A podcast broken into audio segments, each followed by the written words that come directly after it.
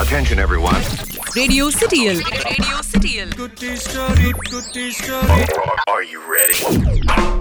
நாய் அப்படின்னு சொல்லும்போது நன்றியுள்ள நாய்ன்னு சொல்லுவோம் ஆனா கொஞ்சம் முட்டாள்தனமான நாய்களும் நிறைய இருக்கு ஒரு நாள் ஒரு முட்டாள் நாய் என்ன பண்ணுச்சு அப்படின்னா மட்டன் ஷாப்ல இருந்து எலும்பு துண்டை திருடிக்குச்சு அதை வாயில கவ்விக்கிட்டு தான் இருக்கிற இடத்துக்கு போச்சு அப்படி அந்த நாய் போயிட்டு இருக்கும்போது நாய்க்குட்டிங்க நிறைய வந்து அந்த முட்டாள் நாய்க்கிட்ட எலும்பு துண்டை எனக்கு கொஞ்சம் கூட அப்படின்னு சொல்லி கேட்டுச்சு இல்ல இல்ல இதை நான் யாருக்கும் தரமாட்டேன் இதை முழுசா நான் மட்டுமே சாப்பிட போறேன். என் வழியை மறிக்காம எல்லாரும் தள்ளி போங்கன்னு சொல்லி திமிரா பேசிச்சான்.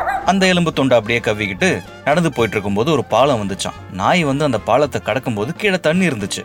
தண்ணியில அந்த நாயோட உருவம் தெரிஞ்சுது. தண்ணியில தெரிஞ்ச அந்த நாயை பார்த்துட்டு அட அதுகிட்டயும் எலும்பு துண்டு இருக்கு. அதையும் நம்ம பறிச்சுக்கிட்டா ரெண்டு எலும்பு துண்டு. ஒரு கணக்கு போட்டுச்சு.